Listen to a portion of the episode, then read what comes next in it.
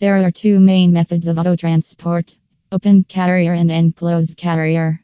Open carrier transportation is more common and cost effective, where vehicles are transported on an open trailer exposed to weather conditions. On the other hand, enclosed carrier transportation provides added protection by transporting vehicles in an enclosed trailer.